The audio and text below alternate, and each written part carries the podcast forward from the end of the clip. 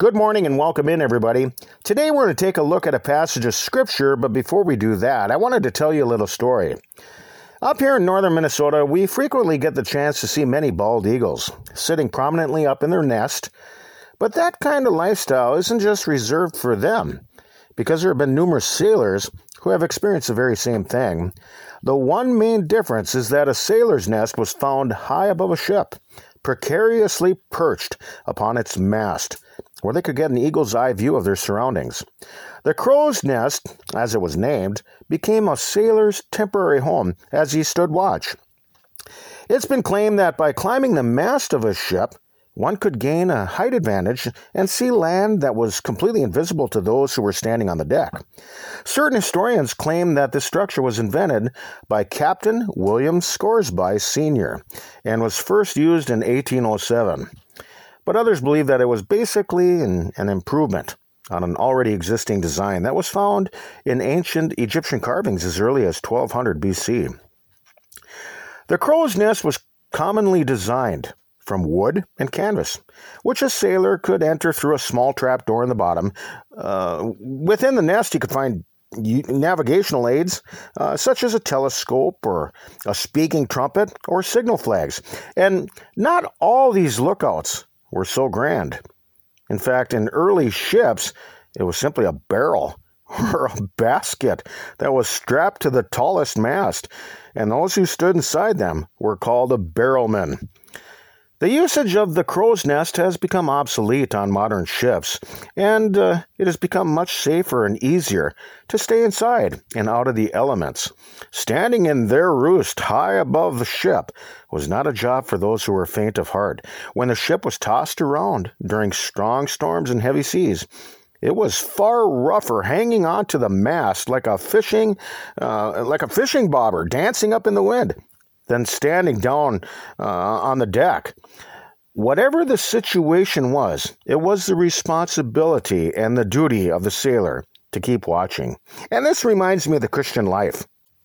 Whatever storms may arise in our lives, Christians are called to watch. We must get up each and every day, rain or shine, and diligently climb up that mast. We must faithfully stand at our post, high inside of the crow's nest. Let's look at Luke chapter 21, verse 36. It says, Watch you therefore, and pray always, that you may be accounted worthy to escape all these things that shall come to pass, and to stand before the Son of Man. To watch means to be alertly on the lookout in order to see what is coming. It means to pay close attention to what is going on around you. Each time that we drive down the highway, for example, we must watch the road that is in front of us so as to be prepared for what is coming. If you see ice or an obstruction on the road, watching will give you the opportunity to quickly change course or to slow down. When Noah prepared the ark, he was watching for the day of God's judgment. Those who were unconcerned about what was coming were washed away in the flood.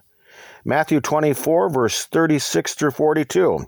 But of that day and hour knoweth no man, no, not the angels of heaven, but my Father only. But as the days of Noah were, so shall also the coming of the Son of Man be. For as in the days that were before the flood, they were eating and drinking, marrying and giving in marriage, until the day that Noah entered into the ark, and knew not until the flood came and took them all away so shall also the coming of the Son of Man be. Then shall two be in the field, the one shall be taken and the other left.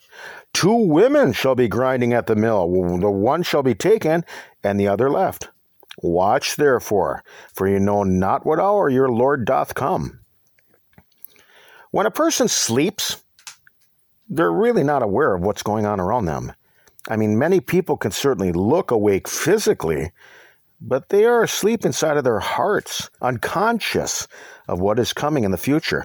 Mark 13, 33 through 37 says, Take heed, watch and pray, for you know not when the time is. For the Son of Man is as a man taking a far journey, who left his house and gave authority to his servants and to every man his work, and commanded the porter to watch. Watch you therefore, for you know not when the master of the house cometh, at even or at midnight, or at the cock crowing, or in the morning. lest coming suddenly he find you sleeping. And what I say unto you, I say unto all watch. Luke 12, verse 40. Be ye therefore ready also, for the Son of Man cometh at an hour when you think not.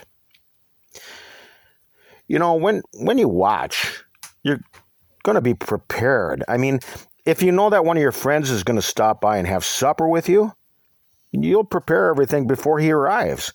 If someone is going to drop off a package after lunch, you'll be patiently looking out the window.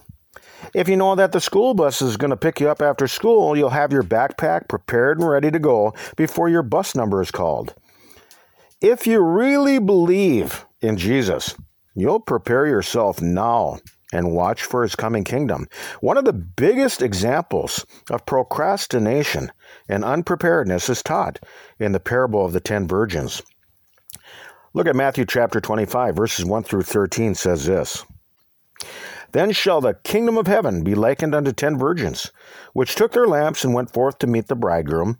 And five of them were wise, and five were foolish. They that were foolish took their lamps and took no oil with them, but the wise took oil in their vessels with their lamps. While the bridegroom tarried, they all slumbered and slept. And at midnight there was a cry made, Behold, the bridegroom cometh, going out to meet him. Then all those virgins arose and trimmed their lamps. And the foolish said unto the wise, Give us of your oil, for our lamps are gone out. But the wise answered, saying, Not so, lest there be not enough for us and, and you. But go ye rather to them that sell and buy for yourselves. And while they went to buy, the bridegroom came, and they that were ready went in with him to the marriage, and the door was shut. Afterward came also the other virgins, saying, Lord, Lord, open to us. But he answered and said, Verily I say unto you, I know you not. Watch therefore, for you know neither the day nor the hour wherein the Son of Man cometh.